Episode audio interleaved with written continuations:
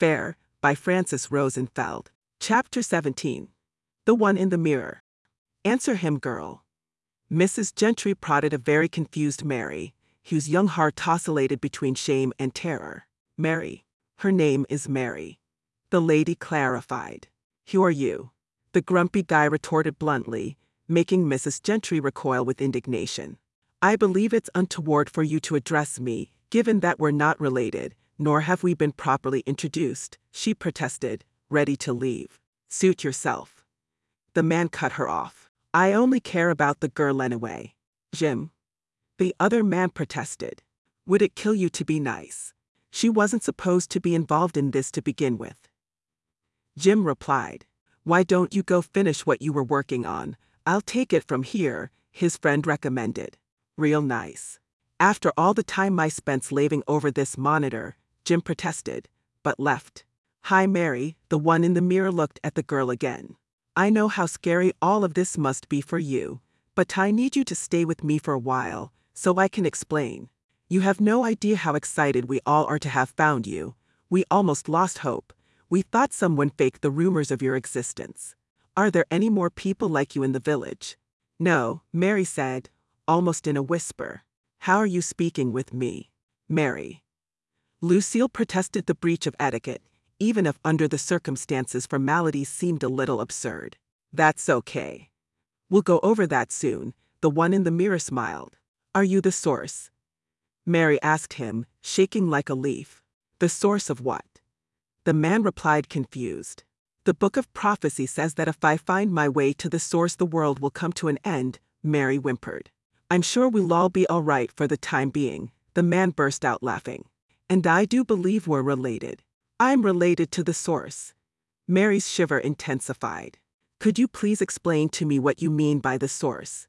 The one in the mirror tried to understand her misgivings.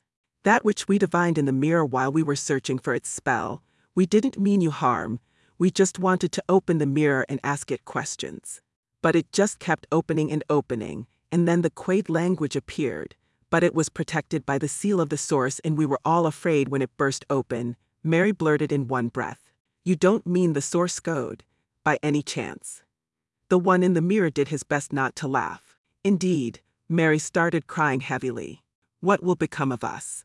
I won't let you scare this child with your wicked chatter about the end times. Lucille intervened. Let's go, Mary.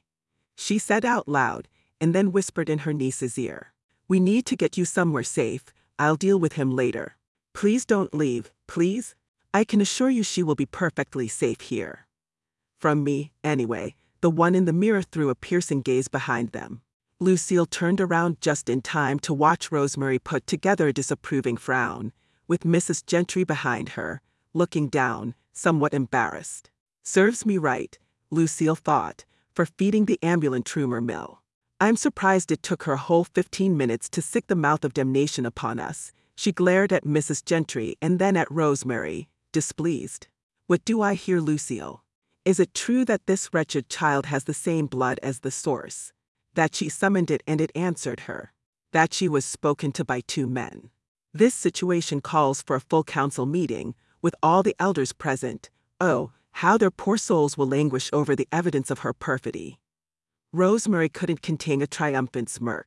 The girl will stand judgment, of course, if that even needed to be said, and then we'll finally destroy this place, for the sake of our children and our sacred rules.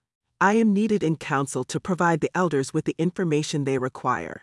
Mrs. Gentry, I trust that you will escort the unfortunate to the council hall and lock her in a room until she has confessed her misdeeds and we have decided her fate.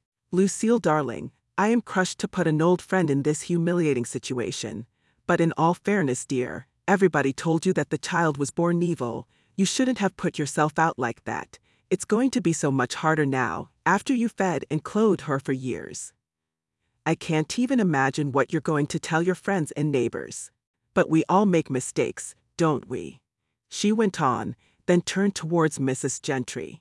Make sure to have the girl brought to the council hall within the hour.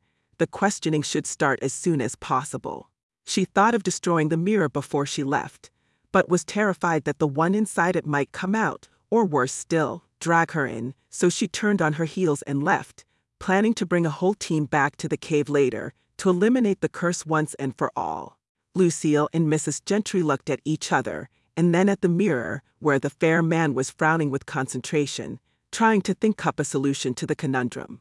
"Sorry, dear, she dragged it out of me. You know she can be persuasive when she chooses," Mrs. Gentry finally spoke. Lucille looked her straight in the eyes, but said nothing. "You know what I'm thinking?" Mrs. Gentry started again. "I am not as quick as I used to be." She watched Lucille for a nod of approval. The latter obliged. "I think it would be best if I went back to the council and made an official request for assistance.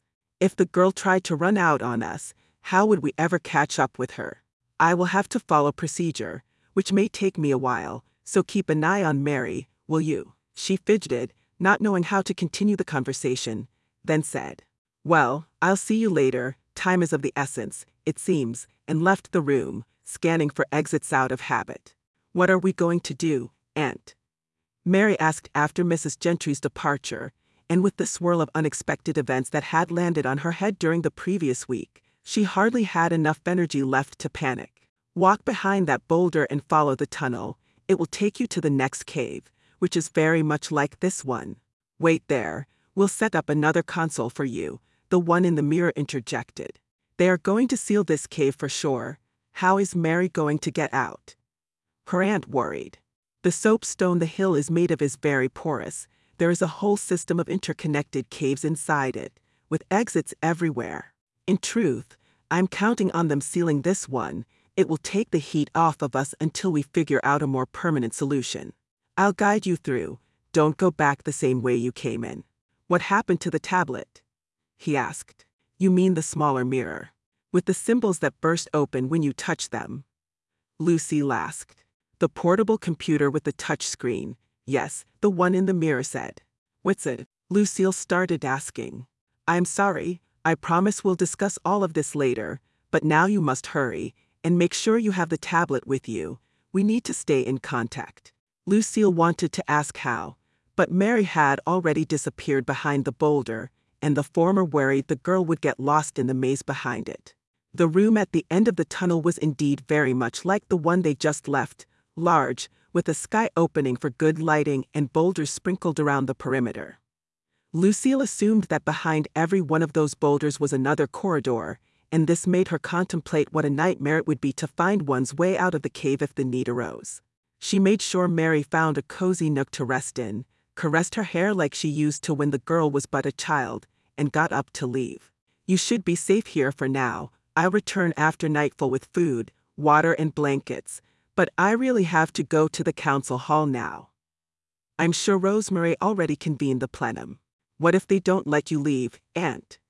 Mary asked, choking down tears.